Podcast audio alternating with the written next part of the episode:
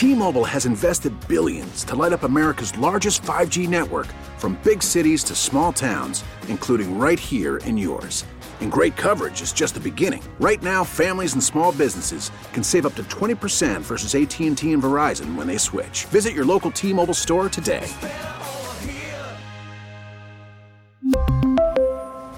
Plan savings with 3 lines of T-Mobile Essentials versus comparable available plans. Plan features and taxes and fees may vary.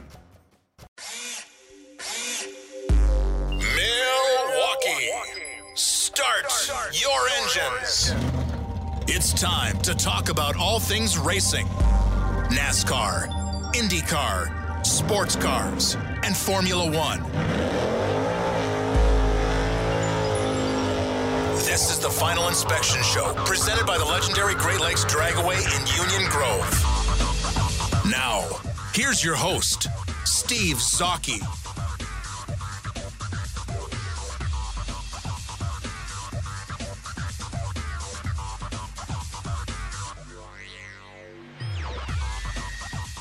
And good afternoon. I'm Steve Zotke. You're listening to the Final Inspection Show.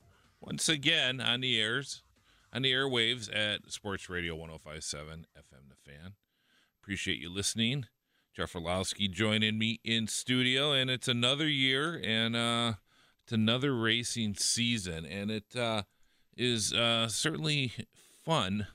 For me, it, it, it's the funnest part of the year because – it's a new season. Everything is anew, and uh, I'm really pumped up for the season. We have cars on the track at Daytona, and it, it, it's it's it's kind of cool, you know. And and today, uh, of course, I'm thinking, oh yeah, we got the Busch Clash, but whoa, whoa, whoa, that's right, they changed that. The Busch Clash is actually on tomorrow after qualifying, and I'm thinking, hmm, it's. I'm checking my uh, uh, ch- checking my channel uh, schedule guide at home. I'm like, oh, wait a second, is that channel? Se- oh, it's not on national TV. It's on FS1. I'm thinking, well, I don't know if I like that. I think it should. Uh, we should have had uh, the Busch Clash on at 11, and uh, on national TV have that and qualifying. For some reason, Fox insists on putting qualifying on national TV. Now, now I'm thinking, well, uh, yeah, you're a NASCAR fan and you're listening to the show. You're probably thinking, well, yeah, uh, that makes sense. Well, yeah, for us, because we're racing fans, and you know, it, qualifying at Daytona is is kind of cool, just because it's kind of like an introduction to all the teams and drivers. So you know, you go, okay, here comes, you know, Denny Hamlin, the FedEx car, blah blah. Okay, who's what's new? What's new? Crew chief. You kind of go through each team and and and what's new, who any changes or a new team, new driver, new sponsor, new all that, and it's kind of nice as you go, and it, you know, it gives it gives the uh, Jeff Gordon, Mike Joy, those guys a chance for you to kind of for them to discuss what's new on that team in the time it takes for them to do a qualifying run. So that way for for the for the racing geeks, it makes sense. But I'm not sure if a guy, you know, the guy the guy who's looking for the basketball game or, or something uh, is looking through there. Like, oh, one car driving around by itself. I mean, it might not be the most compelling TV as opposed to a group of cars, such as during the Busch Clash, might actually kind of be more compelling TV. And then, don't forget, later today, are you ready for the XFL? Yes. The Los Angeles Wildcats and the Houston Roughnecks. It's going to make even the, the, the Fox landscape, sports landscape, even a little more crowded. So it'll be interesting to see. Uh, I have a friend of mine, Dave Scoggin in Indianapolis. He is the drag racing guy. He loves his drag racing, and he's already worried because this weekend uh, the drag racing world opens up at Pump Pomona this weekend, and you know they're worried about TV and you know they're going to get bumped and this and that, and so it'll be interesting to see how the XFL affects, if it will, any of the NASCAR schedule and where where they move races and whatnot. So that's that's also an interesting uh, situation. But um, and then of course one of my favorite I one of my favorite races. Yes, it's the ARCA 300 at Daytona. And uh, there's always, you know, this get ready for social social media for all the jokes and this and that. But hey, it's a way for guys to get experience. Whether you're you you're just want to race at Daytona, or you're a young kid trying to get through the ranks. You, you got you know race the ARCA race. Many drivers have done it in the past. Even guys like Juan Montoya, Danica Patrick, uh, Denny Hamlin, the Busch Boys, all these guys have usually ended up driving the ARCA race to get their super speedway license. And it'll be interesting to see. Now, unfortunately, the last few few races hasn't the last uh, 20, maybe even 50 laps has, has, not been the most compelling television and racing as uh, everybody kind of once once once all the wrecking is done you get your top 10 guys and they're like hey i don't want to wreck my car. I'm in the top 10 i'm happy with it. I don't even think i can pass anyways so why take the chance? And it's a lot it's been a lot of uh, single file racing at the arca race as of late. But um you know it, it still hey it's february. I want to see some racing and i'm pretty sure you are too. So uh, i'm looking forward to that. Uh, of course the arca race is on the fs1 network uh, 3.30 local time if you're listening uh, on on the interwebs in Indianapolis, of course, that is uh, 4:30 local time, and always a good time. The ARCA race, and uh, there was once uh, a media person who once famously said in the Daytona press room, "How do you know when the ARCA race is over? When they fill up all the beds at Halifax Hospital." So, if you know who that person was, you can certainly picture him saying that. So. Um, we got a great show today, though. Should be a lot of fun. Looking forward to first show of the year. And uh, coming up next, uh, we're going to be talking with Dennis Michelson. And uh, of course, Dennis is uh, once again joining the show. He's our NASCAR guy, and we're going to kind of be going through the changes, uh, what what's been new, and what's you know what's going on in the world of NASCAR. So uh, we'll be talking to Dennis, and then at the end of the first hour, I did an interview last week with Tom Sneva, who is in Chicago for a dinner and uh, sat down. So we'll we'll see what's what's happening in the world of Tom Sneva and uh, and listen to, to, Tom. Of course, the 1983 Indianapolis 500 winner, and also won three races in a row at the Milwaukee Mile. So looking forward to that. Second hour, we have David Land's going to be joining us, and we'll be talking all sorts of stuff. What's what's going on in the world of IndyCar racing and elsewhere. And then uh, we have a new segment coming up in in the second hour. It's called Three Questions with Larry. Uh, Larry, one of our best listeners and good friend of mine, uh, who always, after the show, usually or Sunday or later in the week, always asks me some great questions. It's like, well, you know, maybe we need to put this on the show because he, he kind of comes in from an area like, okay, that's an interesting way of thinking about things. And I thought, hey, let's put him on the show give me i don't know what the questions are. These are going to be out of the blue. We'll see what happens. We'll see how it works out. And of course we'll close out the show with eddie lapine from racingnation.com who is down in daytona for the 24 hours of daytona and we'll talk about what's going on there. And also david land was also in daytona uh, so i mean we'll be talking uh, what what happened a couple weeks ago in the 24 hours of daytona. That is the real kickoff of racing at speed weeks and then, of course, if you really want to be hardcore, the racing season, as we all know, kicks off in Tulsa, Oklahoma for the Chili Bowl, where Kyle Larson finally got his win. And it's interesting, uh, it looked like it was going to be Christopher Bell once again. And last year, Christopher Bell kind of did a kind of hip checked uh, Kyle, Kyle Larson making a pass. It was, it was, an aggressive pass, but he, you know, kind of hip hipped him uh, out of the way and went on to win the race. Well, this year, basically, Kyle Larson returned the favor and a real aggressive pass and kind of hip checked uh, uh, Christopher Bell out of the way on the way to victory. But boy, the first third half of that uh, race, it looked like it was going to be Christopher Bell's race uh, all the way. And so kudos to uh, Kyle Larson, who said that was his biggest win of the career. And uh, I mean, certainly uh, when the when when the guys are all out uh, in the RVs and that, one of the things I'm sure that's been mentioned over the years is, hey, Kyle, you don't have a Chili Bowl win, no. So now they can uh, no longer tease him about that. So uh, congratulations to Kyle Larson. So let's take a quick break here. Uh, when we come back, we're going to talk with Dennis Michelson Coming up next on the Final Inspection Show, once again, of course, brought to you by the legendary Great Lakes Dragway in Union Grove. Make sure to check out Great Lakes Dragway on Facebook, and social media, and online where you can get your 2020 season pass now.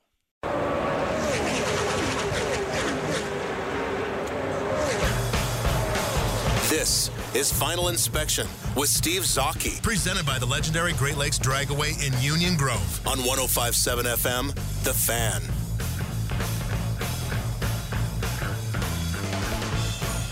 Welcome back to the Final Inspection Show, brought to you by the legendary Great Lakes Dragway in Union Grove. Make sure you get your 2020 season passes now at Great Lakes Dragway. Make sure you check them out online or on Facebook too. Uh, you can go right to their Facebook page and order them online. Joining us on the Great Midwest Bank Hotline, it is Dennis Michelson. Dennis, welcome to the show. Mr. Zotke, it is so great to be back because this is the first sign that we get every year that spring is only 12 weeks away.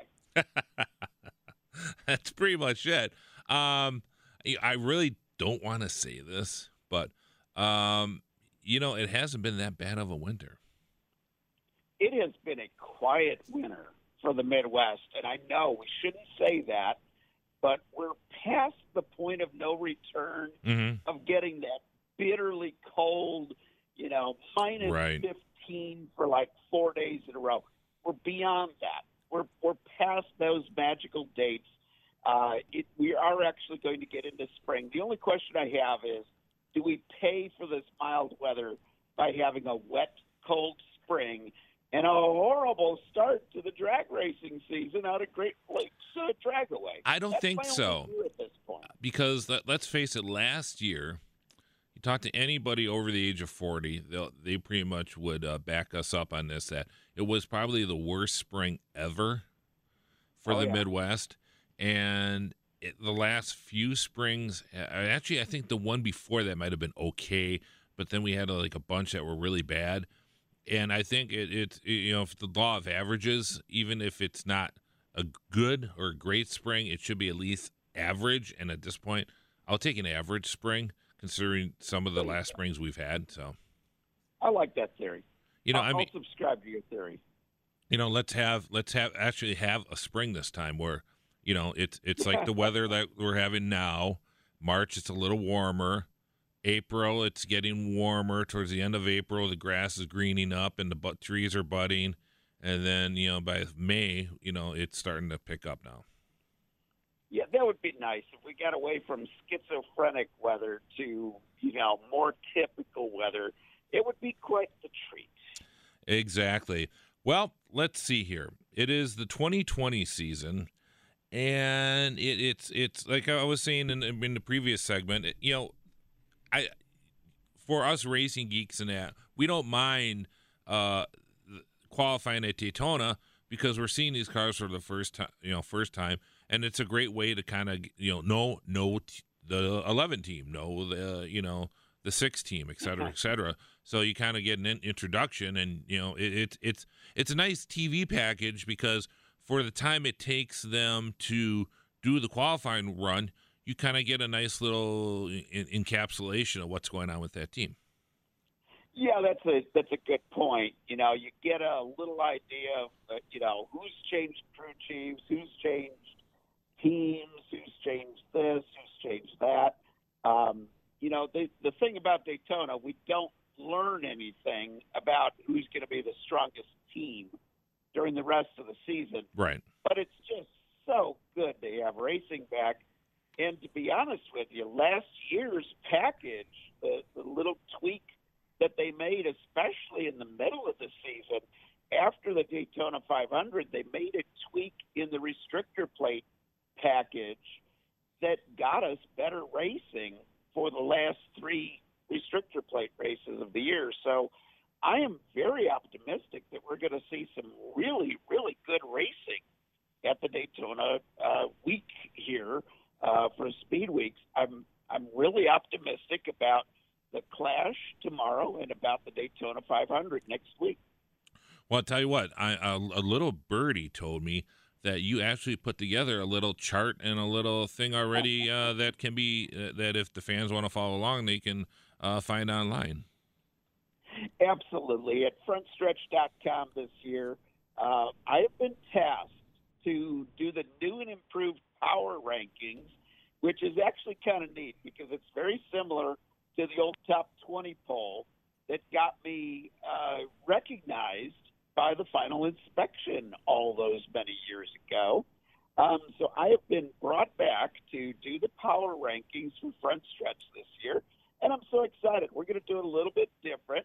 We're going to use the input of some great radio guys and some great radio writers in the business, and we're going to put together a top 16 because only 16 drivers make the playoffs so it doesn't make sense to have a top 20 anymore. So we're going to do a top 16 each and every week, and it's going to be fun to see how guys move up and down. This isn't about the points, folks, because points are irrelevant in mm-hmm. today's NASCAR. It's who's got the most momentum and who is most likely to be raising the cup at the end of the year. So uh, it might surprise some people who I put at the top, but I'm going pretty chalky but since we haven't had a repeat winner in uh, NASCAR's Cup division since 2010, I am not picking the defending champ. Well, let's let's take a look. Let's start at uh, 16. Who do, who do we have at number 16? 16, I'm going with a rook who I think is going to do well if he gets proper uh, support for his team from uh, JGR. I'm going with Christopher Bell. Yeah, I, I like that pick. It, this is the the most intriguing, I think, uh, ride driver combination, team combination of the year because it'll be interesting to see. This is a team that, um, who's who started off. Uh, I mean, let, let's face it, they were a tail ender, back marker, whatever you want to call field filler, and but has slowly built up, and they've gotten better each and every year. And last year, what they were able to do, with uh, Matt DiBurrito, as we like to call him on the show, uh, it was really, really impressive. A couple times they they probably could have won a race. It didn't work out that way, but uh, you know, with Christopher Bell now and with some uh, more input from uh, JGR, I think this is going to be a really compelling and, and interesting pick. And I think you're going to see uh, a lot of ebbs and flows on this team, aren't we? We're going to see some uh, maybe uh, finishes in the 30s, but there's going to be some impressive uh, uh, races too, aren't we? Yeah, I think we are. This team reminds me so much of Furniture Row Racing from years ago. They started out barely making races, even though they had a good shoe in Kenny Wallace. They had lousy equipment, and they struggled to make the races. Once they got the right alignment, and ironically, with JGR, uh, all of a sudden they turned into a winning team and then to a championship team, and then of course they went away. But I think with Christopher Bell, while it's a big jump from Xfinity to Cup, nobody has been more prepared in recent years to make that Cup. 15 wins over the last two seasons. That's hard to to vote against. And if they truly are a fifth JGR team, as I'm expecting, uh, has a really good chance of being very impressive this year. I like to think of uh, Christopher Bell as kind of like that four-year player, whether it's basketball or football, who who stayed his entire time in college before he got drafted, isn't yes. he? Yes, he's exactly that. That that's a great analogy indeed. Uh, who do you have for fifteen?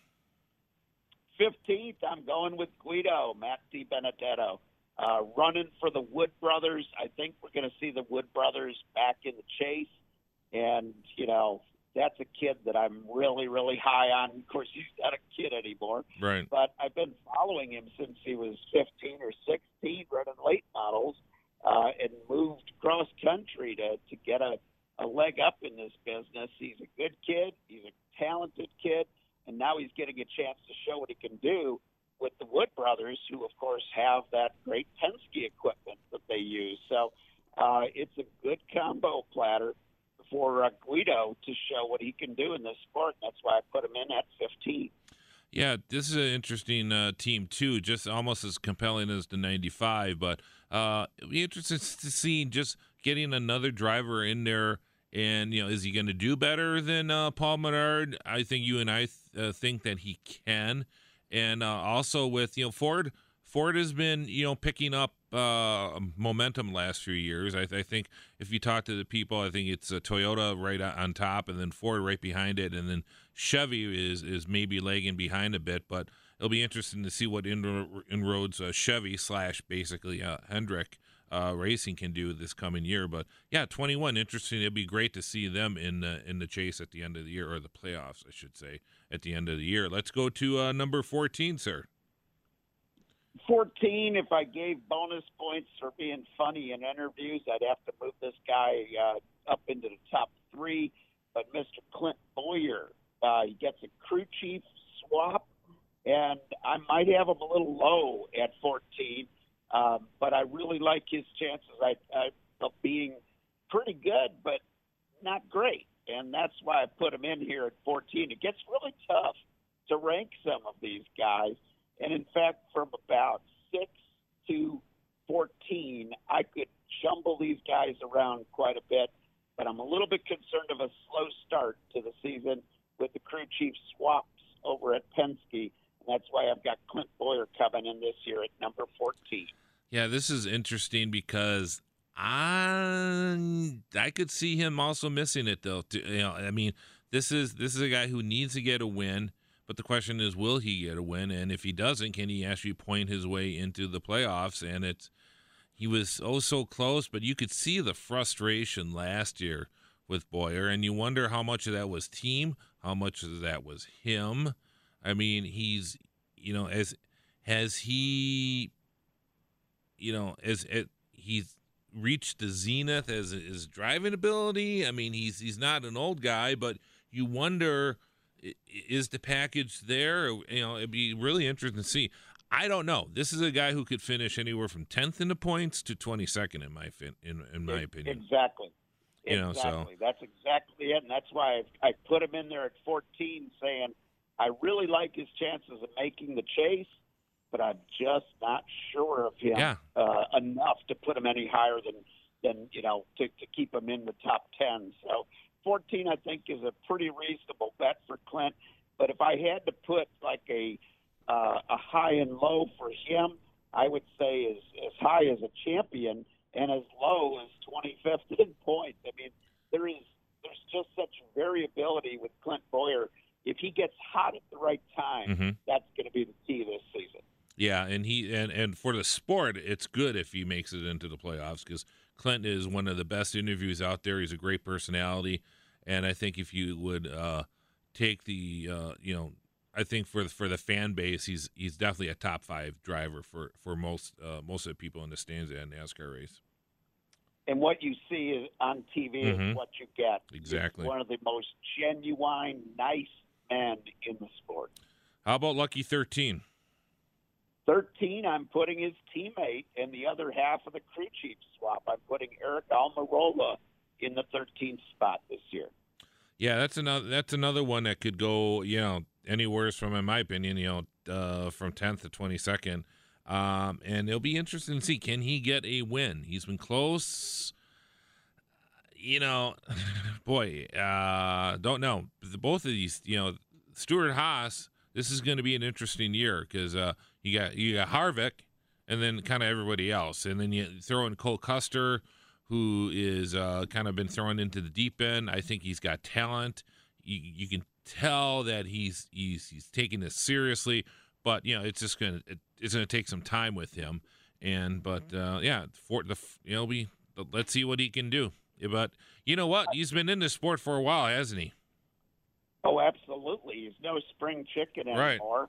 And I, I remember it, seeing him win his first race in NASCAR at the Milwaukee yes. Mile, and he wasn't even there at the end of the race. So it was uh, one of those funny things. But both of those guys, both Almirola and Bowyer, I think, are on the hot seat. If they do not win, if they do not make the chase, I kind of looked at their their contracts not being renewed the next time they come around. And then what are we at? Number twelve now, right? Number 12, lucky number 12. Maybe this is just a sentimental pick, but I'm not sure if it was the rule package or father time that caught up to the guy known as seven time. Mm-hmm. I'm putting Jimmie Johnson in the 12th spot for his farewell season, and I'm just hoping he shows up and has a great season. I hate when these guys in their final year just go out there and struggle mightily. I'm hoping we see closer to a championship quality out of Jimmie Johnson, but I admit it's more sentimental than anything putting up him up as high as number 12. I have lunch saying that he will not make the playoffs this year. Yeah, it wouldn't shock me. It would not shock me, but I just have a feeling that we're going to see them go all out to try to make the farewell season a good one. And I'm just thinking Jimmie Johnson does not want to go out in his final year racing for the lucky dog position all year. I think he wants to at least show up and make the chase. So I'm being very, very nice to uh, Jimmie Johnson, but until he shows me on the track that he's washed up, I'm going to give seven time the benefit of the doubt. All right. And then how about number 11? Number 11 is a guy that I'm just not really sure of, but and I really didn't think much of him when he first came to the cup level. I wasn't sure what he was going to do, but he sort of outpunched his weight class and what I expected from him.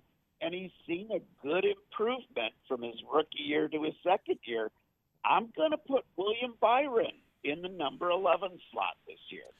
If you look at the second half or even the last third of the year, he was really getting, uh, you know, starting to get into his groove. I, I, thought at the end of the year, and we do a uh, a NASCAR pool here, uh, uh, the Winterhawk League that's been around for ten plus years, and and I I, I finally won the championship uh, last year, and a lot of it was because of uh, Byron at the at the end of the year really pushed me over the top he tripled his number of top 10 finishes from one year to the next. Mm-hmm. That's a huge increase. And and of course, he was just one of the most consistent guys on points. Still looking for that first win, but you know how it goes in this sport. Once you break through for that first win, that second win is a lot easier to get. Well, and I think it's it, you know put him in a Hendrick car from you know four or five years ago, and I think he gets that win. I think it's just because it was a down year for Hendrick overall but uh, you know he, he, he's he's getting there. He's starting to get his his groove on, and yeah, I, I can definitely see him winning the race this year. And I I I I'm I think he's yeah if he's definitely one of my guys. I think that'll be in the playoffs at the end of the year. Yeah, I like his chances. Um, you know, he's one that I didn't have a lot of faith in, and he sort of won me over. Well, you know, and it's it's like, and how many times have we seen this? You know, whether in any sport when you go from what that next, you know, from the from the call whatever you want, the college level to the pros and that, you know, some guys that that look good in the college level, that first round pick, and they just don't pan out. And there is some of that, you know, boomer bust with him coming up to the next level. Let's face it, you know, they got him for a good price at Hendrick, and that was one of the reasons why he was bought, you know, brought up into the 24 car. And it, you know, it, it's it you know it it's I think it's going to pay dividends. I think he's got the talent, and uh, you know let, let us see what happens. So how about number? Yeah, yeah, he brought a he he brought a unique sponsorship package. Oh yeah. To them, and and he that's why he was in the car originally, because he could bring the money, mm-hmm. and he's going to stick around based on talent. Yes, number ten probably one of my favorite drivers in NASCAR right now. So that might skew it a little bit, but he's really got the pressure on him with Christopher Bell over there in the satellite team. Byron, Michigan's Erik Jones is on the hot seat. And every time in this kid's career that he's been on the hot seat, we've seen success out of him. So I really think he's going to pick up his game in 2020.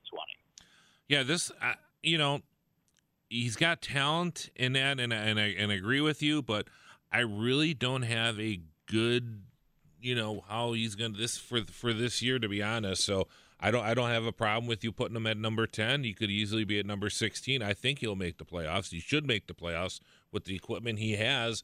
And uh, when you're being pushed from behind like he is with Christopher Bell, usually a guy like that can can provide results. So it'll be interesting to see what happens uh, w- with him. And uh, you know, bad haircut, you know, withstanding. exactly, exactly. And again, I've been a big fan of that kid since he was like the first time I saw him in a in a limited late model. He was like 13 years old. Mm-hmm. So been following him forever. He's got a great story.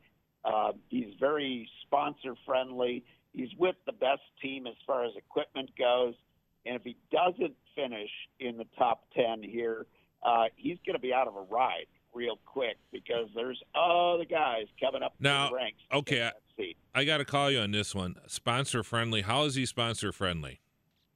He is a great interview at uh, is he? at appearances. Okay. At appearances, not on TV. He's awful on TV, but the kid really turns on the charm when he's one on one with these people from the sponsors. You know, when Okay. they bring in a bunch of different people from the sponsor. You know, for the weekend. I've seen him glad handing it and, and you know shaking hands, taking pictures. He's in his element. He is not very good on TV, but he is incredible when you see him uh, work in a crowd at one of these VIP experiences that he does for for his various sponsors. He's he surprises me. He's one of those guys that is awful on TV, uh, very pre-programmed, almost like Jimmie Johnson, where he's super pre-programmed. He never, you know, strays from the script, never uh, says anything interesting. He's kind of like the the uh, you know the Coach Belichick of NASCAR drivers. You know, he, he's going on to Daytona, um, but when he's in with the sponsor appearances at the track, the guy is really friendly, and the sponsors love him one on one. It's a it's an incredible contrast. All right, very good. Uh, we're talking with uh, Dennis Michelson on the Great Midwest Bank Hotline. Dennis, of course, uh, is giving us his uh, top 16 that can be found on frontstretch.com. We'll do number nine here, and then we'll take a break. Uh, who do you have for number nine? Another one of my favorite drivers, and I almost scold myself for having him this low, Mr. Ryan Blaney. Uh, he's got so much talent. He's with good equipment, but for some reason, he has seemed to underperform. I just don't get why this guy has not been able to win more often. Only three races has he won over a three year period. I want to see more than one win a year out of you, mister Mhm. Ryan Blaney. And if I start to see a five or six or seven win season, I'll put you up there in the top three or four because talent wise, this kid's got it. But he still seems to have that, you know, Blaney family DNA of short race mentality. You put him in the long races and he finds a way to make a mistake that, you know, snatches the, you know, defeat from the jaws of victory and keeps him out of victory lane more often. But Ryan Blaney, he's one of those guys that just is is begging for a big breakout season.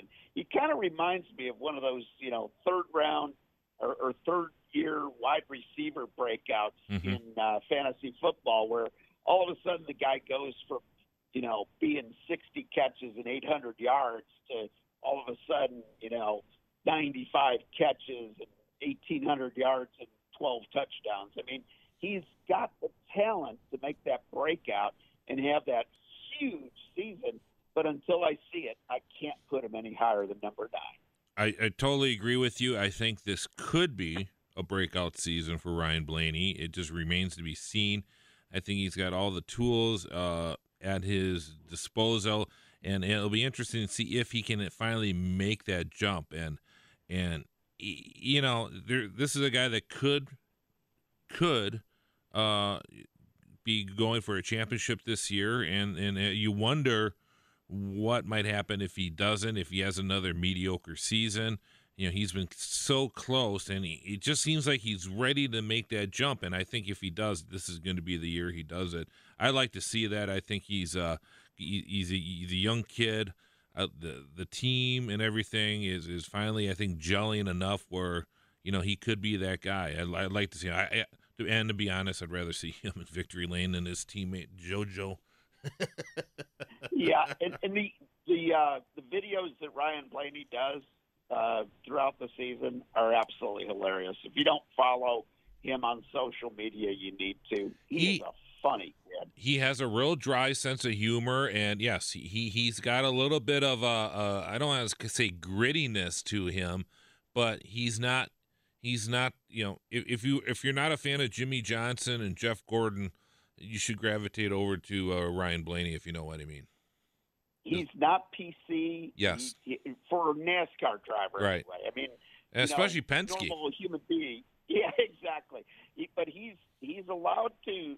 He's been given a lot of leash to talk, and so far he hasn't he hasn't jumped over the line. But he is very interesting and and very humorous. He's a funny guy, and uh, also another one of those guys who, you know, I I followed him when he was just coming up through the circuit, and he's not gotten a big head about being in Cup. He's a good kid.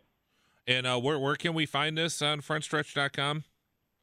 Uh, frontstretch.com. It'll be, I believe, posted on Tuesday mornings. All okay. Season long. Very good. Let's take a quick break, uh, Dennis, and then uh, when we return, we'll go through. Uh, I guess where are we? That was just eight. Top eight. Yeah. All right. Top yep. eight coming up next on the Final Inspection Show.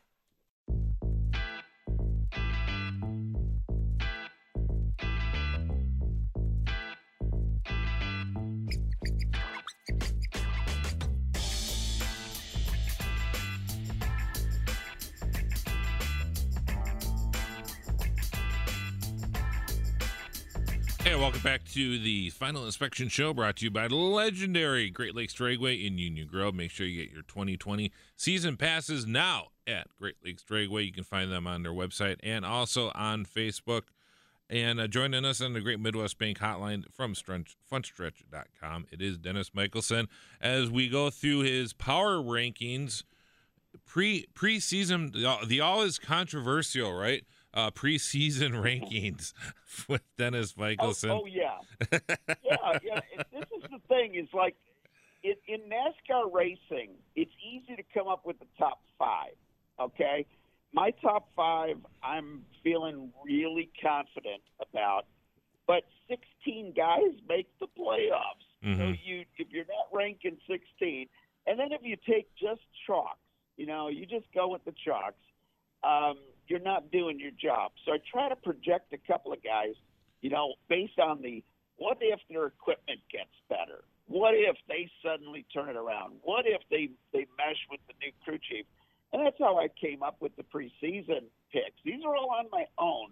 Although I did factor in this year uh, quite a bit in the way of the Vegas odds because what whether it's you know NASCAR racing, NFL, or know who's going to win a presidential election.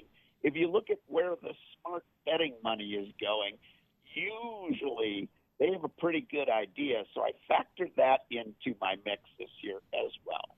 All right, very good. And uh, let's go with number eight. I cannot believe it's been eight years since we saw that drunk interview with Brad Keselowski on ESPN. Do you remember that? Mm-hmm. When he was drinking the big old beer? Um, how can it be eight years? How can eight years have gone by already? That just seems unreal to me. But when you look at the stats, only two other drivers led more laps than Brad Keselowski last year, and they will be my top two picks going into this season. Brad Keselowski at number eight might be too low, but uh, it's one of these things where it's almost like he peaked and he doesn't get to victory lane as often as he used to. And until I see that turn around, I'm going to keep him in the top 10, but I'm not going to push him any higher than eighth because I'm not so sure he's rising anymore. Uh, I'm kind of thinking he's just kind of trying to hold where he is. Well, and here's the most shocking part of the number two team, and it's kind of sad, uh, you know, the way we're we're we're going in the world and whatnot. And a particular company, but uh, Miller Lite will only be on that car for one race. That is crazy because that has been the sponsor in some form, whether it's High Life or Mm-hmm. you know or, or whatever. It's Genuine Draft. product on that Yeah. car. I, I can't remember the last time it wasn't the primary, the main primary sponsor for that number two car.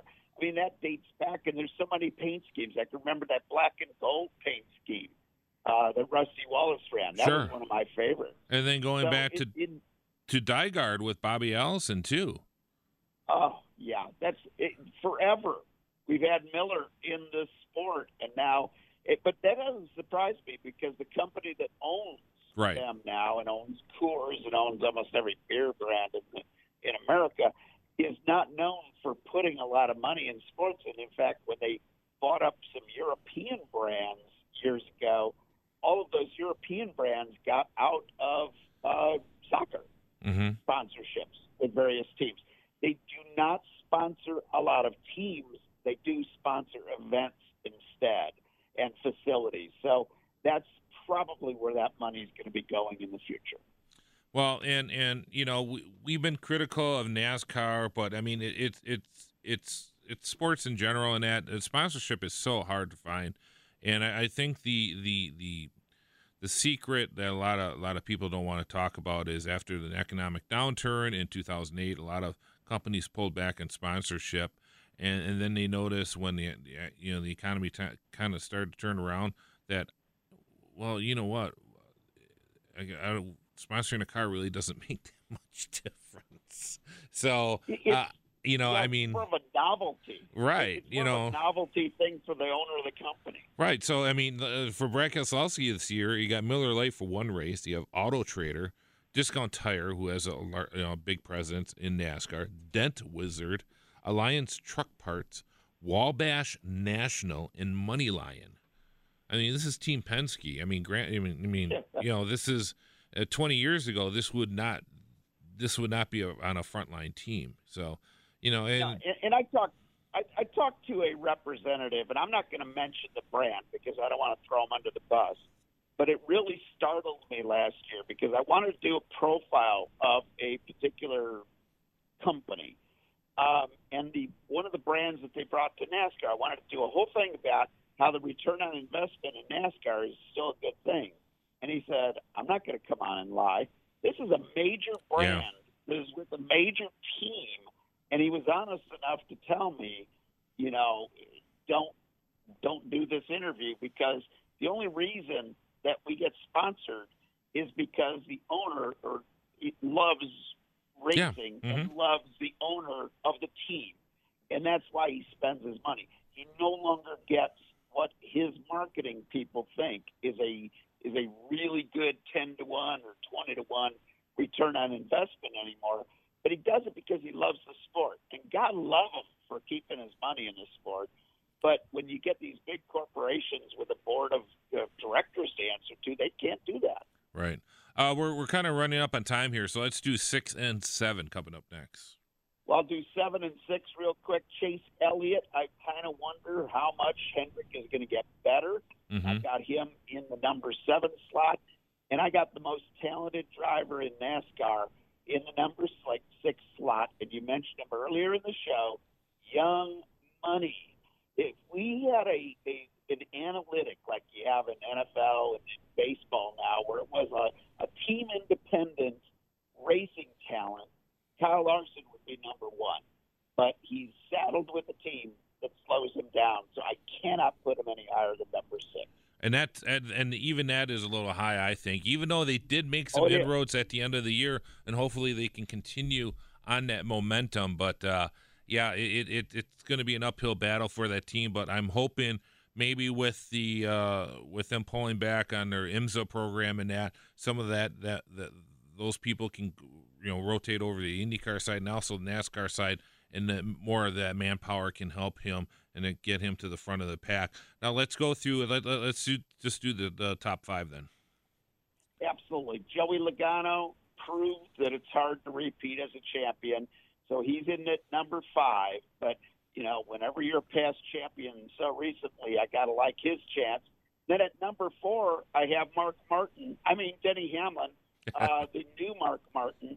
You know, I don't mm-hmm. know how he has not won a championship to this point, uh, but I, I put him in at number four, you know, just out of the whim that uh, you know, he might uh, outdo Mark Martin and not be the, the most talented driver, not to win a, a title anymore, and hand that title back to, to Mark. In the number three slot, Mr. Kevin Harvick. There's only three drivers with double digit wins over the last three seasons, and Happy Harvick is one of them. The two guys that are ahead of him are the other two, and they're with the best team right now, JGR. Your defending champion, Kyle Busch uh, I put him in at number two because nobody's repeated since 2010, and that means I've switched his teammate, Martin Truex Jr., to the top, new crew chief and all. I think he's going to get it done, and he's going to have a championship year this year. Very interesting. Yeah, that, that that's the most compelling part of it is is how that new relationship works out. You know, in the past, it, it hasn't really affected too much uh, whether if you're Kevin Harvick or that, and the the team overall is so strong. So you, you know it might you know, they might hit some bumps in the road, uh, you know, communication issues perhaps maybe early in the season. But you know, let's face it, NASCAR that doesn't matter. What matters is that second half of the season too, and just stay you know with with the group. So. Dennis, thank you so much. I really appreciate you joining us, and uh, looking forward to uh, the the top 16 list. Well, thank you very much. And uh, for my Wide World of Motorsports uh, podcast that'll be starting up for the 20th of this month, we're going to have maybe a really major announcement of a major website and publication that we're teaming up for, Excellent. Uh, with for 2020, and also a way that uh, listeners to the final inspection can save some money this year. And I know you guys love to do that. So, uh, yep, going to be an exciting 2020 year uh, at DMike Media. Follow me on Twitter at DMike Media. Very good. Thank you, Dennis. Appreciate it. Appreciate it. Looking forward to chatting with you next week. Coming up next on the Final Inspection Show, we're going to talk with Indianapolis 500 winner Tom Sneva. This is Final Inspection with Steve Zocchi, presented by the legendary Great Lakes Dragaway in Union Grove on 1057 FM, The Fan.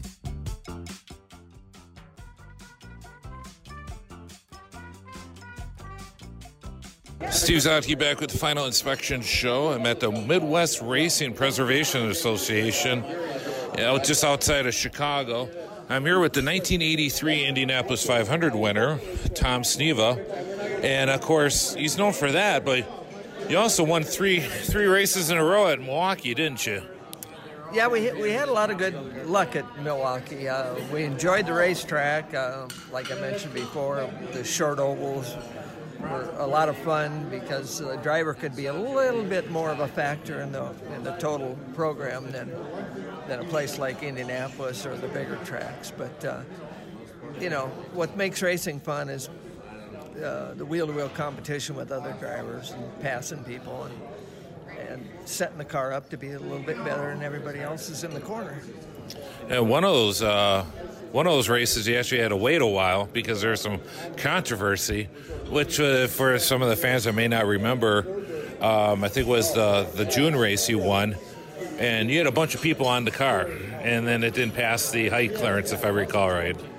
Yeah, that was pretty amazing. Back then, there was no uh, was no security around Victory Circle and everybody's you know sitting in the car high fiving doing whatever and and it, it has to go through tech inspection after it goes through Victory Circle, and uh, it was pretty amazing. It was uh, what was really amazing is that, uh, and I didn't see this, but I heard this. What, what happened is that Roger was helping the tech inspectors uh, measure parts of the car, and anyway, they found it to be too low and and tried to claim that we weren't the winner of the race, but uh, we appealed that. And, and sure enough, we, we got the win. And just so happened uh, his car finished second that day, too. yeah. Imagine that. Yeah, I don't know if that was a factor or not, but uh, I, I never, I don't remember ever Roger being in the tech inspection area, helping the tech guys measure cars. No, I think we. I've I've told you this story before. The first time I met you was at Milwaukee with my father, and we're sitting on pit road, and you came up and sat next to us, and that was right after your accident at Indy. And as a kid, I thought it was the coolest thing because you showed me your flash burn around your wristwatch that you had uh, from uh, when the the, the uh, uniform came apart. Right. And uh, the, the people still talk about that that spectacular wreck. I mean, it was ABC Sports and every. It was spectacular. I mean, does that still come up in conversation a lot? Yeah, I mean, it almost comes up more than the win, which Mm-hmm. which frustrates you a little bit. But uh, you know, a lot of times when you go Google Sneva, you'll see the crash before you see Sure. the victory at Indy. But uh, you know, hey, whatever blows their skirt up, you know. But I thought it was just pretty cool. Like, wow, this is a race car driver. He's got scars. This is pretty neat deal. And you were a gentleman. I mean, uh, and ever since then I was a fan. So, and uh, you know, Rodger Ward. You know, you were talking about before about the Milwaukee Mile Net, and you know, Rodger Ward. I remember telling me as a as a kid, you know, he's like Milwaukee's a driver's track, and you can. It really separates the the great drivers from the good drivers, and you mentioned that before. And when you early on, you know, with with USAC and that, you had to kind of cut your teeth on the short tracks before you were able to drive the big tracks like uh, Indianapolis and uh, Ontario. What's your first recollection recollections of uh, Milwaukee? Well, I mean, Milwaukee was closer to what you came from. You know, the little three eighths half mile ovals, and uh, and it wasn't that much bigger. I can remember the first time I went to Indy, it was just unbelievable. I mean, I, I'd run probably a day and a half, and and I'm thinking I'm getting up up to being competitive. And I come in after a day and a half of practice at Indy, and I'm thinking I'm thinking I'm on the ragged edge. I'm I got to be close. And uh, I come in. I said, "Well, how do we look?" And they said, "Well." We're only 18 miles an hour off the pace.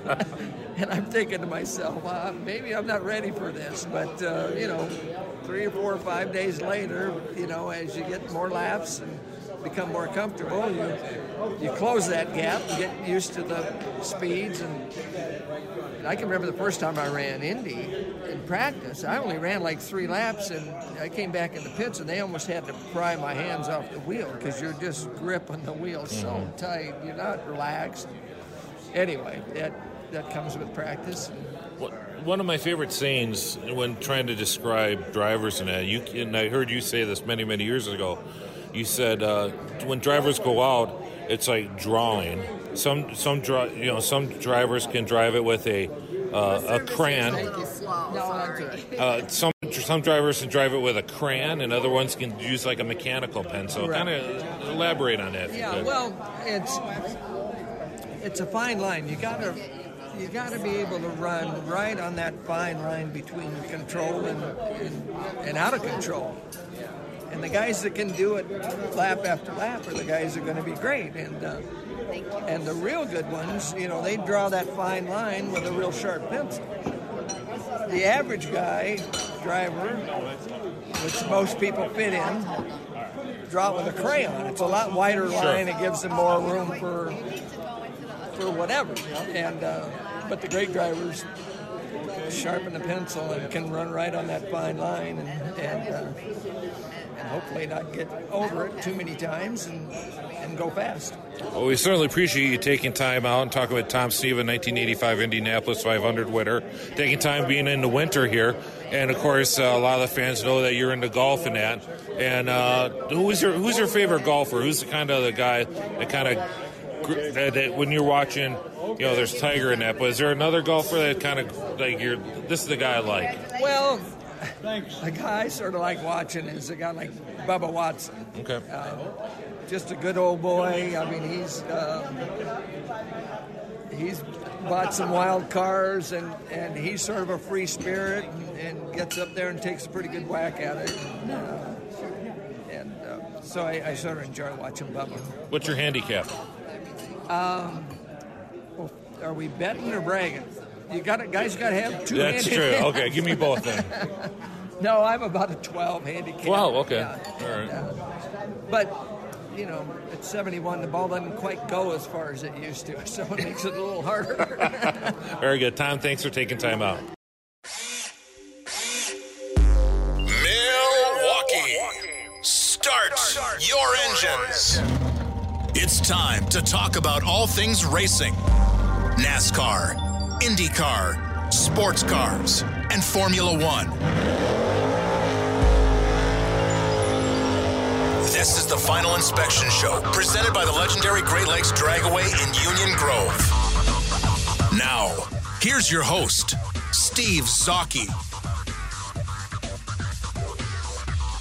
And welcome back to the Final Inspection Show, brought to you by the legendary Great Lakes Dragway in Union Grove. Make sure you get your 2020 season passes now from Great Lakes Dragway. And joining us on the Great Midwest Bank Hotline, it is David Land from his YouTube channel, David Land, L A N D. Welcome to the show, David.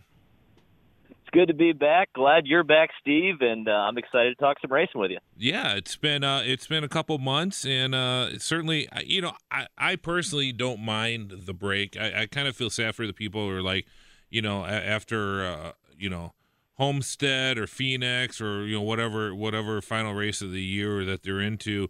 You know, a couple weeks later, like, oh, I can't wait for racing season. It's like, good, get out there and live your life, do other things, travel, see people. But uh, I, I, I kind of always enjoy it because uh, what, what, what makes the what, what's the old saying? Uh, absence makes the heart fonder. So uh, this is uh, this is one of my favorite weeks of the year for uh, you know when it comes to motorsports because you get cars back on the track. Even though we've we've been teased, as I said in the previous hour, with the with the Chili Bowl and the 24 hours at Daytona, which we'll we'll talk a little bit more about later in the show today. But uh, uh, your last video I just watched this morning, and uh, yeah, we got 43 cars at Daytona. Uh, is that a good thing, bad thing, or is it a sad thing? well, it's funny you should ask that question to lead off. Uh, so, as we know, i- i- 43 cars used to be a full field at Daytona. So, uh, unfortunately, we've got the charter system now, which has reduced the field size to 40 cars. And of course, that also locks in, you know, 36 teams. So what you're really looking at is about seven teams that are going for those final four spots in the field, and they're all the, with the exception of Daniel Suarez, who's in a in a, a kind of a semi Joe Gibbs uh, Toyota. Uh, you, you've got pretty much the, the the back markers, the back markers, the the least funded drivers that are going to be the ones wrecking their cars to try to get into the 500 field uh, on uh, next uh, Thursday. So it's it, uh, so from that perspective, I guess it's better than it has been in the previous years, where maybe you have one car going home or no cars going home, uh, like it was a couple years ago. But at the same time, it's it's all the small teams that are essentially going to be ruining themselves financially to get in this race. Right. It's certainly kind. It's kind of frustrating because yeah, you were like, okay, forty three cars. These guys should be all ma- you know all making it, but now they've made this change. Okay, it's forty cars now, so they you know they can. It's it's easier for them to get a full field now. And even though even with that though, we're not going to have forty cars at some of the races. But then you wonder, well, maybe they should run forty three cars at Daytona, but then we don't have nothing. Why are we running qualifying races? So it, it's kind of frustrating in a way, but you know, I, I, I don't know. It, it it is as it is what it is, as they say in the in the world, isn't it? Yeah, and unfortunately, they've they've just re, uh, this news literally just came out was that they've just renegotiated the charter system, which is of course the the way they lock in the, the big teams. And uh, it's good news for the big teams because they're going to get more money. The problem is the open cars, the ones we're just talking Sure. about, those seven that don't have the the uh, charter, are going to get less money going forward. So that's exciting. Yeah, you know, and they, this is kind of what they want. They want to reward the full time guys and, and, and, and charters, and I think eventually, yeah, for for me, it, it it's always been kind of compelling seeing the the the. I'm I'm a weird guy. Yeah, I, I like you know I got a buddy of mine who who always teases me because I always like the back marker Indy cars and whatnot, but I, I yeah, that's one of the compelling things I thought for fans was having that local guy trying to get into whether it's a truck you know truck team or you know in the truck series or that getting his first ride you know the local track champion gets a ride and it just feels like with, with them shrinking back especially on the cup side it's kind of taking that that that part of the you know the appeal of racing away from the the people that follow the local guys into racing full time or into the big Well, time exactly. I should say. Well, it's, it's wish fulfillment. You get to live vicariously through some Mhm. of these smaller guys, these smaller teams. You know, Daytona doesn't have a Del McCoward anymore. You know, Right. you can't just like say, "Oh man, I'm kind of like that guy." You know, he works the you know he works a blue collar job, and he's going to Daytona to race. You, you don't really have those guys to root for. You you just and I and I hate to sound this way because I sound really really old, but it's just like you know you got a bunch of rich kids in there now, and it and it's tough to connect to some of these guys uh, or at least it's harder than it used to be in the past. And like you said, you know, I don't think it's that weird to be intrigued by the by the back of the field drama because oftentimes that's more interesting because those guys really have something to lose. They're, they're there all or nothing, and it's it's really intriguing to see who gets in, who who doesn't get in, and and how they how uh, some guys are able to make their dreams come true. Mm-hmm. Uh, the, another change uh, from last year to this year that, that that's occurred is is the tweaking of the stages, and that's the, the timing of them when they when they happen. Now, I personally like it because I, I feel how they're having the stages this year in 2020 is how they should have been in the first place. I always thought it was a little too artificial to have short stage, short stage, and then the rest of the race was about half of the race. I think this way it's a little more even, if it if that makes sense, or balanced, I should say. Well, sure. It's essentially uh, it's essentially a hockey game now. Yeah, it's cool. Yeah, period yeah, that's a good way Yeah. of looking at it. I- I mean, it. I, I wish you know. Again, I'm I'm a traditionalist, so I, I wish they wouldn't throw any arbitrary cautions. I think awarding points in the middle of the race isn't a terrible idea, but but I think the the, the cautions in the middle really break up the flow of the race, and and I, especially in a 500 miler with with with a tradition of having a lot of yellows and red flags and stuff like that. I I don't know why you want to make the race go on longer than it already is going to Yeah. go on, but but from from from that perspective, if you're talking strictly, you know, I think you're probably right that that making the stages each stage longer is probably going to lead to a better race, hopefully anyway. Yeah, you know, uh, would it be better off just re- rewarding or just doing a, a bonus point, playoff point, whatever you want to call it, at, at the halfway point, and just that's it? No, no caution flag. Would that be more compelling? Maybe. Well, I think you can. I think you could literally keep the stages as they are and just not throw a caution. I think awarding points two or three times a race. I think that's a that would be an interesting way to make it interesting to make teams take some risks with strategy. But the problem is the way it is structured now with the caution. If a team takes a, a strategy risk to win a stage, so to speak, they're Mhm. not really punished for it because there's a caution and they can pit under yellow and X Y Z. I think if the green flag was stayed out uh, through the end of a stage, I think you would really see teams have to make a choice. Well, okay, do we want points or do we want actually want to, you know, get the overall race win? That could be really compelling, but we're probably never ever going to see that. We were talking to Dennis Michelson in the first part of the hour. We're kind of going through. He's got a top sixteen, kind of like a ranking system, and uh, n- nothing, no real surprises uh, in, in the top sixteen, at least in my opinion. But is there somebody who's I don't want to say on the hot seat, but who do you think uh, from on the Cup side uh, can make that next step up? Do you think? Well, I think a lot of people are pointing at William Byron right now. Uh, there's a lot of people thinking he's going to have a breakout year. I would tend to agree with that. Uh, I think there's there's so many people high on him, uh, and especially because it seems like Chevrolet's got a completely new commitment this year with a different body that will hopefully uh, be a little more uh, competitive with the Toyotas and Fords. So I think William Byron would probably be my choice. I mean, the one I'm really watching, and it's not really a shock, is Christopher Bell. I'm Mhm. I'm ecstatic to see what he's going to end up doing this year, but I don't know if it's necessarily much of a hot take to say Christopher Bell's a hell of a race car driver. Am I foolish to think that maybe Kyle Larson can capitalize on the momentum he had towards the end of last year, or am I just going to get disappointed again? It's so Larson is such a hot and cold driver, and a lot of times it's uh, not even his fault. He just seems to, especially at the Daytona 500, get struck by a lot of bad luck, and especially in the early year part of the year, not just at Daytona, but it seems like Daytona always sets the tone for for Kyle Mhm. Larson's season, and then around the midpoint, he finally starts to get his groove back, and by then it's probably too late to, to get the championship. So uh, you know, I would love to see Larson start hot because I think if Larson ever strung a season together, I mean, he would be unbeatable. But right now, I just I wouldn't I wouldn't bet on Larson. You know, I, I mentioned that maybe because of with them pulling back under under G- GTLM program with with the Ford GT and that, you know, keeping the you know keeping they, they kept a lot of that team and they're, being worked into the the team that maybe that somehow can help having more engineering guys maybe throwing the you know that may help. I don't know. I would hope so. And i'm kind of hoping that's what kind of helped them at towards the end of last year. Because boy it is you know for for somebody who's been following kyle larson for for since he kind of broke into usac eh, eh, you know it, it's been I, I i when he came in i said I, I told Sparky used to be on on the show here. I said he, he, he this kid is not going to win a championship. He's going to win multiple championships, and sadly, I've been totally wrong on that.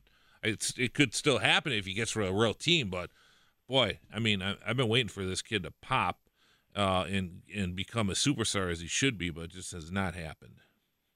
I don't know. Maybe he ends up in that 48 car next year, and uh, we start say, talking I, about multiple yep, championships. I you know, and and and I said I said this towards the end of last year. I said not only is it Chevy, I think Chevy wants him in that car, and it, it just it makes sense. It just makes perfect sense for him to be in that 48 car. He would be my choice.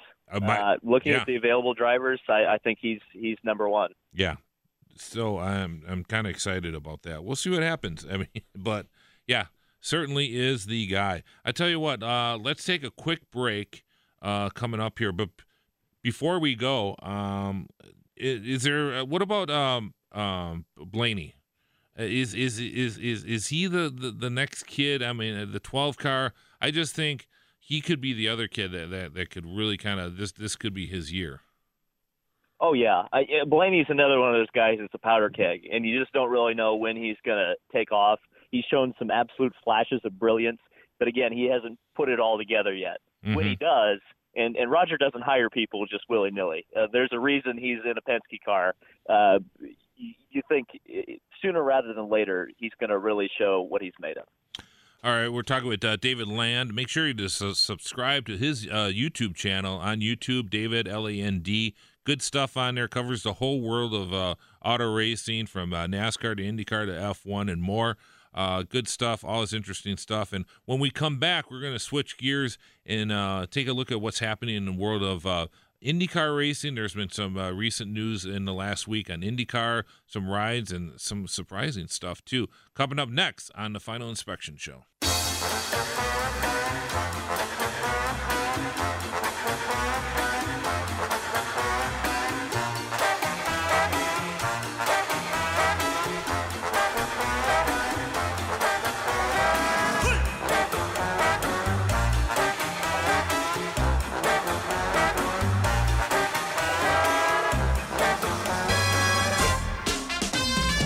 Welcome back to the Final Inspection Show, brought to you by legendary Great Lakes Dragway in Union Grove. Make sure you get your 2020 season passes now at Great Lakes Dragway. Make sure to check out their uh, Facebook page, uh, Great Lakes Dragway on Facebook. Joining us on the Great Midwest Bank Hotline, it is David Land. David, thank you for hanging over the break. I appreciate it.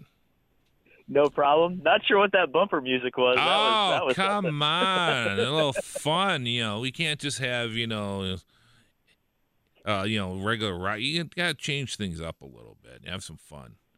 So I was keeping listeners on their on the on edge here. You, you never know what you're going to hear on the final inspection show. So, uh, speaking of and speaking of surprises, uh, a big news from Team Penske and uh, a, a, driver that many uh, listeners might not be aware uh, of, of, who might be making his first IndyCar appearance at the Indianapolis Motor Speedway at the Indianapolis Grand Prix. Yes. Uh, so New Zealand, uh, uh, the supercar champion, uh, races uh, won the Bathurst 1000 this year. Uh, his name is Scott McLaughlin. He's 26 years old, and uh, Roger Penske has described him, or at least said he reminds him of Rick Mears. That's all I think you need to know. Exactly. And uh, for those who not, might not be aware of, uh, if you've ever seen, uh, well, I guess sedan racing, uh, you know, you have the the English uh, sedan racing, German uh, uh, uh, racing series, Australia, and highly entertaining series. And of course, with Bathurst and that in Australia, uh, exciting. They basically race around a mountain, and uh, when things go wrong, they can go wrong in a quick, uh, quick, very quickly. Uh, if you go on YouTube, go check out Bathurst is it and and Darrell Waltrip. Yeah, Darrell Waltrip went for uh, I, f- I forget with who went for a ride along, and it literally scared the crap out of him. Awesome video, uh, very funny, but I mean it is that is a serious serious race, and uh, McLaughlin has really shown uh, he's he's the champion. He drives for Team Penske, and yeah, like like like, like what you said when when when when Penske gives you that type of praise, uh, you have some talent, doesn't he? Oh yeah, and, and and here's the thing: is that he has always he's no made no uh, uh, mistake about it. He's talked uh, a lot about wanting to race in America full time. I believe his wife is American, so that may have something to do with it. Um, but he, uh, everybody thought he was headed for NASCAR. I mean, Mhm. it seemed like it would be the perfect transition. I mean, the cars they race in the Supercar Championship are tube frame, uh, V8 power, you know, very similar to what a, a, a stock car is now. But uh, Rogers always got that ace up his sleeve. Stuck him in an Indy car at Sebring. He was only a couple of tenths off Indy Lights champ uh, Oliver Askew, and uh, Scott ha- hasn't been in an open wheel car since I think about 2010. So if you think about that, that that's a pretty major uh, achievement right there. And that means if if you're starting from that point, you imagine what the person's going to be like after a, a couple of tests and some development races. And uh, you know, I would not be surprised at all if you see Scott McLaughlin in one of the Team Penske cars full time next year in IndyCar. Be interesting to see. It'd be kind of exciting too. I mean, uh, let's face it. Maybe uh, he would probably be the first person to go that route. I'm thinking since someone like uh, Dario Franchitti, who came uh, from uh, sedan racing in Europe back in the late '90s. Yeah, you're not the first person that's brought that up to me, but yeah, Dario Franchitti had a very similar path. He ran DTM cars for Mercedes, and uh, they ended up bringing him into the Hogan team uh, in like '97 or whatever it was. Uh, so it, it's it's not unprecedented, but it hasn't been done in a while. But I guess if you if you use Dario as the uh, as kind of the the measuring stick, I guess it's a it's it's not necessarily a bad idea to go get a touring car guy and put him in uh, put him in an Indy car. And then uh, some uh, we had drivers finally uh, for uh, AJ Foyt Racing. Of course, we're going to have uh, uh, Charlie Kimball in the number four car. The 14 car is going to have Tony Kanaan for the oval races, and then we're going to have a mixture of Sebastian Bourdais, which I, I just find is a very compelling, interesting situation. Him running for AJ and Larry Foyt in the 14 car, along with Dalton Kellett. And uh, can you give us a little information on Dalton Kellett, an Indy Lights driver from Canada, if I recall? So I believe Kellett has the record for the most Indy Lights starts career-wise. Uh, I think he's been racing since about 2013, 2012, somewhere around there. Uh, so he's got a lot of experience. Um, I, you know, I, I don't necessarily think he's very highly touted. Uh, he could surprise, but if you look at what other drivers have done in the AJ Foyt team, I think it's going to be an uphill struggle for him. Now, the advantage, of course, is that he is a good oval driver. He'll be racing for them at the Indy 500, and he'll have Tony Kanaan and Charlie Kimball, who are very experienced oval drivers and and really good setup guys as well. So that that will help him. Uh, the road courses, I don't know about that. Now, what what will be good is that Sebastian Bourdais is running the first three races of the season for that team. Uh, will probably help them establish a good baseline setup to work with going forward. That's probably the reason they brought him into the team to begin with. Um, but we'll just have to kind of see. It, the the Foyt team's going to be weird to to look at this year because it's, it is going to be almost like a Dale Coyne uh, from like five or six years ago, where it's going to be a revolving door, lots Mhm. of different drivers every single week, and it's going to be a mixed bag of performances, I think, too. Well, let's face it too. The other thing is is you know with with uh, Foyt Racing losing ABC, with the exception of uh, the month of May at Indy, you know they were looking for some sponsorship help. Uh, Kimball certainly uh, brings that, and uh, I'm sure Kellett is bringing some money too. Which uh, you know, let's be honest, which is the name of the game. So uh, at least we have a, a viable you know two car team yet and a three car team at Indianapolis for the 500 with AJ Foyt Racing. So that's good to see. Uh, the other compelling situation is uh, there's been a, ve- a, a veto in the world of IndyCar racing with uh, Honda corporate in Japan uh, basically nixing uh, the the the agreement and principle with uh, uh, Fernando Alonso running with uh, Andretti this year. Yeah. Now, obviously, it hasn't been confirmed by any of the parties involved, but uh, I trust Racer.com when they report something like this.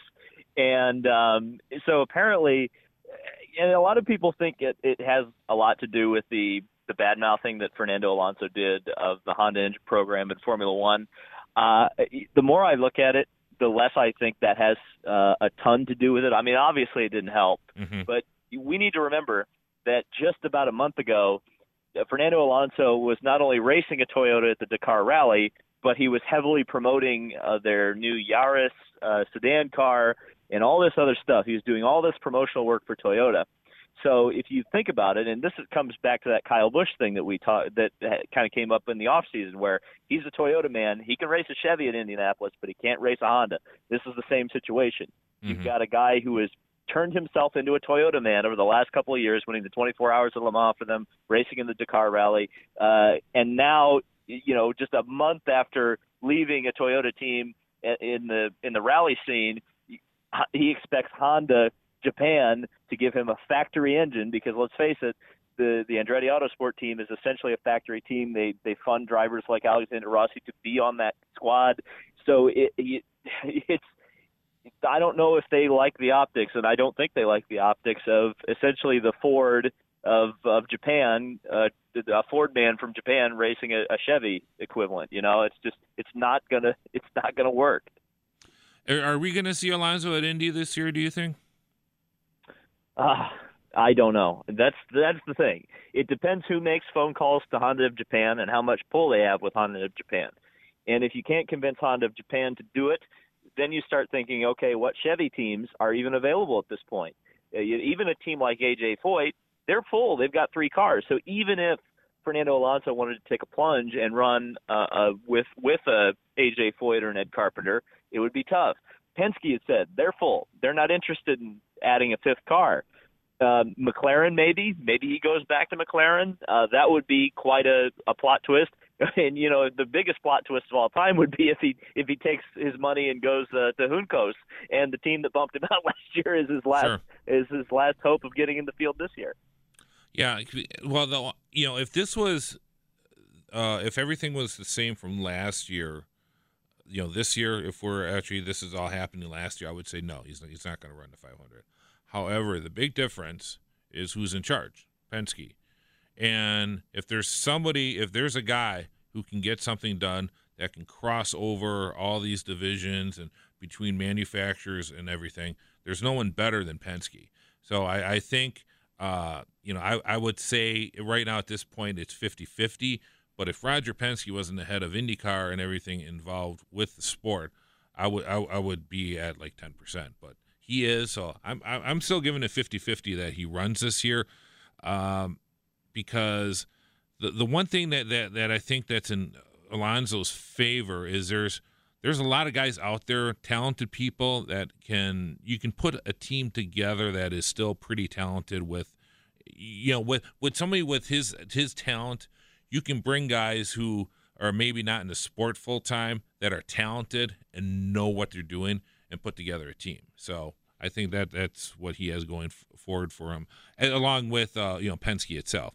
Because I mean, if you look at Penske, he's worked with every manufacturer, and there's nobody better uh, from a, from the aspect of not burning bridges than Roger Penske. Yeah, he's really going to have to put out a big fire there. I'll just say that. It's not going to be easy, that's for sure. But if somebody's up to the task and, and can at least make some phone calls and put some people together, it's him. So, uh, you know, and, and I'm glad to see Tony Kanaan. I like the I like the situation with, that he's in with the five oval races, and because I you know I don't want to see Tony Kanaan you know qualifying you know 22nd at at Toronto and and you know 20th at Detroit. So I kind of like that with him just running the ovals.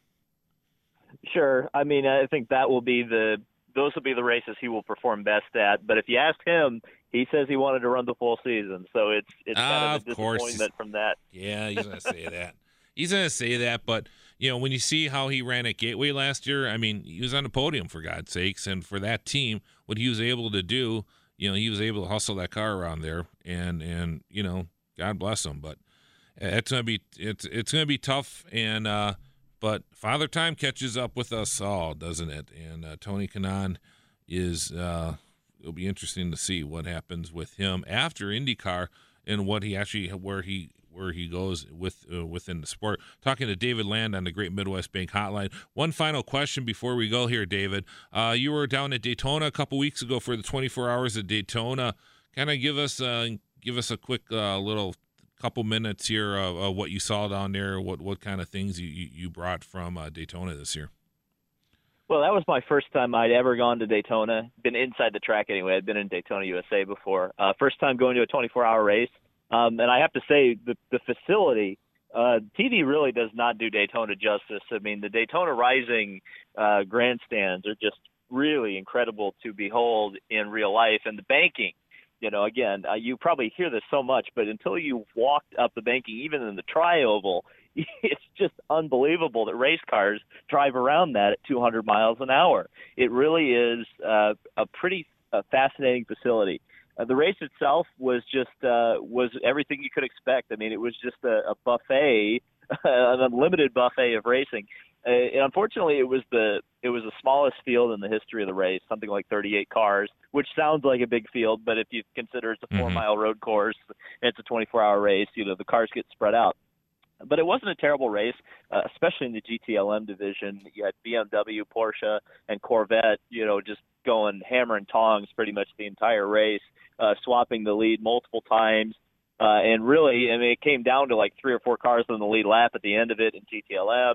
Uh, Wayne Taylor Racing won overall and in the DPI category. Uh, not really a surprise. They've won that race three of the last four years, and it doesn't look like they're going to stop anytime soon. Ko- Kamui Kobayashi is a star, uh, one of the drivers from the Toyota LMP1 program who drove that car just brilliantly. Um, and Mazda actually finished the 24 hours with both of their cars. I think that's something that I didn't even point out very, as much as I probably should right. have. Uh, that that car has been notoriously unreliable, and suddenly they have not only reliability, but they're able to maintain pace because they finished second on the lead lap. And hey, you know, once we get to Sebring, maybe they'll uh, be able to pull it off there. Did you nap at all? No, I, I was really? going to do the whole 24 hour. Yep, I did the whole 24 hours, uh, and I'll probably do it again next year because there was some entertainment value in some of the silly things I would say because I did reports every six hours of the race on my channel, okay. and so you know when you get to that hour 18 report, boy, I was I was a bit loopy. So, so from that perspective, I mean, uh, you know, I may, do, you know, when I do the race next year, I'll probably do that again just because of the the entertainment factor. All right, David, we certainly appreciate you coming on the show. Looking forward to make sure you check out uh, David Land on YouTube, L A N D. Subscribe to his stuff, all his good stuff, and we'll chat with you again soon. Sounds good, Steve. Always nice to talk to you. All right, that was David Land on the Great Midwest Bank Hotline, and uh, when we come back, we're gonna have a new segment. We're gonna give it a ch- shot here. Three questions with Larry coming up next on the Final Inspection Show.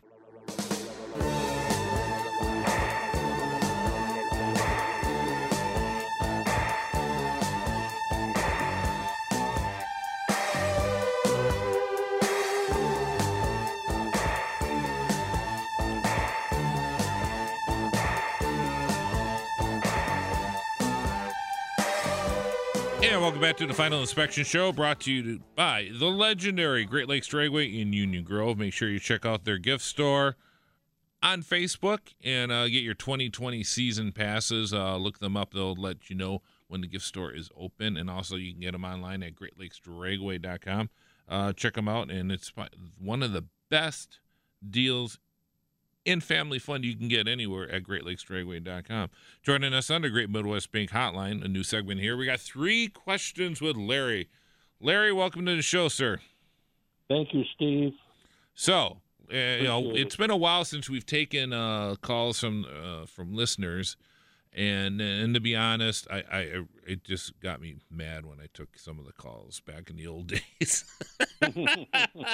but Larry, Larry, Larry's a buddy of mine. Uh, very well, very well versed in the sport of auto racing, and he always asks me great questions when we would chat after the show or during the week or something. So I thought, you know what, give me three questions, uh, and then I will t- see what what happens. So give me a question, Larry. What's your question of the day right now? Okay. Well, first of all, David Land stole my number one that I had on my list about uh, what's going on with uh, Penske IndyCars. So we'll slide down the list. And uh, also, I'd like to thank Great Lakes Dragway for returning as your major sponsor. That's great news. It certainly is. We okay. certainly appreciate their support. And uh, and looks like we're gonna have also have David Hobbs Honda joining us once again. We're working out the final details of that. We're working out some new stuff with them, uh, perhaps more online uh, content in that, and we'll keep the listeners uh, uh, updated on that when we can announce that in the near future. Wonderful. Okay, this first one uh, I know that you're one of the 72 members that votes on the National uh, Sprint Car Hall of Fame inductees every year. Now, this past week, NASCAR announced some, I thought, really significant bad changes to the way their Hall of Fame inductees are going to be selected. What are your thoughts on what they announced? Um, yeah, I saw that, and uh, I have some friends that are on other committees and they're kind of uh, writers and whatnot involved on kind of the media side and more more of the historical point. They were very negative on what they thought because there's always concerned. Our our concern as as, as NASCAR fans and that that a lot of the you know and I, I we've we've talked about talked about it on this show is the, the guys like Smokey Yunick and, and, and fellows like that who are kind of forgotten and kind of pushed to the side. And let's face it, there's some politics involved. Uh, Smokey, you, you used to like to, I don't want to say stick it to the, the people in Daytona. You know, he was from Daytona himself, but you know, we, we want guys like that to get the recognition.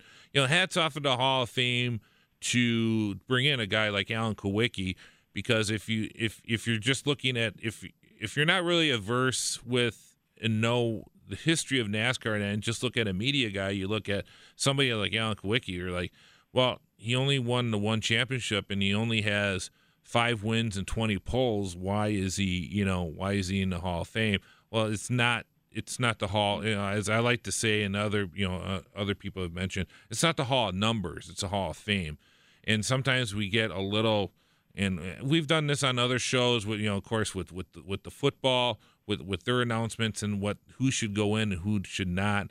Sometimes people are stuck on numbers a little bit too much, and and it's what the impact of them on the game. Did they change the game?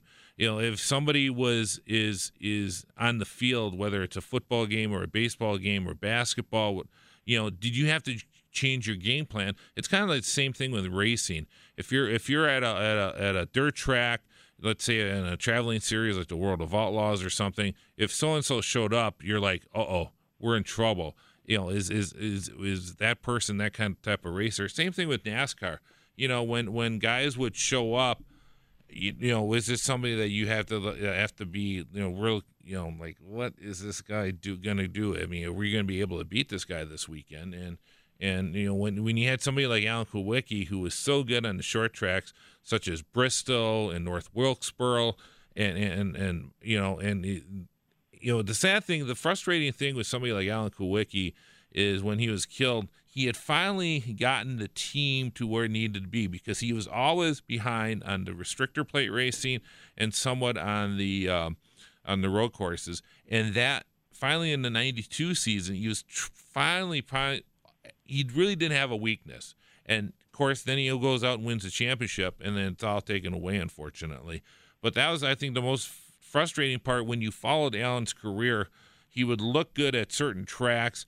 He usually would get on the pole at some place like Bristol, North Wilkesboro, some of the short tracks, Martinsville, whatever, or Richmond, I should say. And and you know, you're like, oh, oh we got Talladega next week, though. Yeah, he's probably not going to finish better than 12th or whatever or some other tracks. And you know, as as he continued and worked on his program within the World of the Cup Series, it got better and better and better. So you know that it. I just hope that it doesn't become. I, I just hope they can leave some of the politics out of it regarding the Hall of Fame. I think that they made a big mistake from going from five a year down to three, and I think NASCAR's forgotten that sure, surely the Cup Series is the main thing, but Mm-hmm. they have other divisions that guys have been, uh, you know, strong supporters of them, and uh, out of the 55 guys that are already in the Hall of Fame now, there's two guys from the modified division, one guy from the truck division, and one guy from the Busch. Uh, To be honest, though, I I'm really surprised that those guys got in myself, though. I mean, Really? Yeah. And, and you know what? I think that they should have, when they were looking for the way they laid this out, they should have uh, actually considered having a Cup Division uh, Hall of Fame and a Hall of Fame for their lesser divisions. mhm. It, it, it or something along that line. And it's really uh, overpowered by drivers. There's 55 guys in, and 36 of them are drivers. That uh, seems like there leaves a lot to be desired for uh, mechanics and stuff like that. But anyway, uh, my uh, my second question is maybe really way out there, but I remember there used to be a saying, "Win uh, win on Sunday, sell on Monday." Well, if you look at the uh, auto industry right now, it's about seventy percent of the vehicles that are sold in North America are trucks and SUVs and uh, only 30% or so are sedans. Now, I know NASCAR has a truck division, but do you think there would be anybody, any series that would look to actually have some type of a racing series for SUVs? no. Because that's a gigantic Right. segment of the market of the vehicles that are actually being sold to the people in the United States. It is, but they could care less about racing, and I don't think there's anything that would. And you know that is see, th- this is why we have Larry on. This is a very good question, but I, I think I, I, there's nothing to really to gain from there. You know, the people that would would buy them. I, now, I bought an SUV just recently, a a Honda actually, and uh, but I that's not why. It's it. I didn't buy it because Honda has a Formula One team. I didn't buy it because they're involved in in- IndyCar racing. Although I'm happy that they do, but I, I, you know, I just don't. I'm trying. You know, the last time I bought a car because I thought it was cool, and then because of the racing heritage, was I bought a uh, a 1988 Ford Thunderbird because I really liked that car and uh, that's the that's the one that was between. You look at the traditional Bill Elliott, the Coors car that ran from the '83 to '86 body style. The, for two years they ran like a, a, a they tweaked that body style in '87 and '88, which uh, Davey Allison, of course, Elliott did, and Alan Kulwicki ran when he was running Zerex and that. And then in '89 they they changed the body style completely to like the car that he won the championship in. But I really like that 88, uh, 87 and 88 Ford Thunderbird body style. And one of the reasons why was because it looked so cool on the racetrack. And I just liked it. And I was buying Mustangs at the time. It was a Thunderbird. I wanted something a little bit different and uh, ended up with it uh, buying a Thunderbird because of that. All right. So this is not my third question, but did you buy that new Honda at David Hobbs? Uh, David Hobbs Honda, 6100 North Green Bay Road. Make sure you check them out. Uh, and it was, uh, yeah, fu- you know, uh, it's it's my third vehicle I bought from them, and it is uh, was certainly an enjoyable experience. You should check them out. Good. Okay, my third question is with uh, Roger Penske having bought uh, Indianapolis Motor Speedway and the IndyCar Series, does that open up any kind of a road so that uh, Indy cars could possibly return to the Milwaukee Mile? I think Roger understands that if if they um, if they can put the right package together with a promoter, they will be. And I, I think uh, five ovals is not enough. I think we'd like to have more. You talk to people about that, uh, they certainly agree. I, I've always joked, give me a million bucks and the date after the Indianapolis 500, I'll put together a team and run a, and promote a race there. No problem. We'll put thirty thousand people in in those stands. We can do that.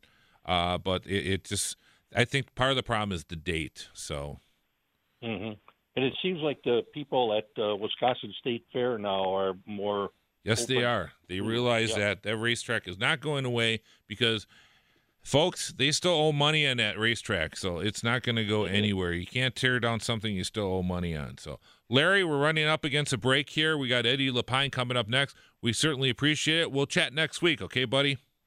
Okay, Z man, take care. All right, take care. Uh, coming up next, Eddie Lapine. We're going to talk more IMSA racing. 24 hours of Daytona coming up next on the Final Inspection Show.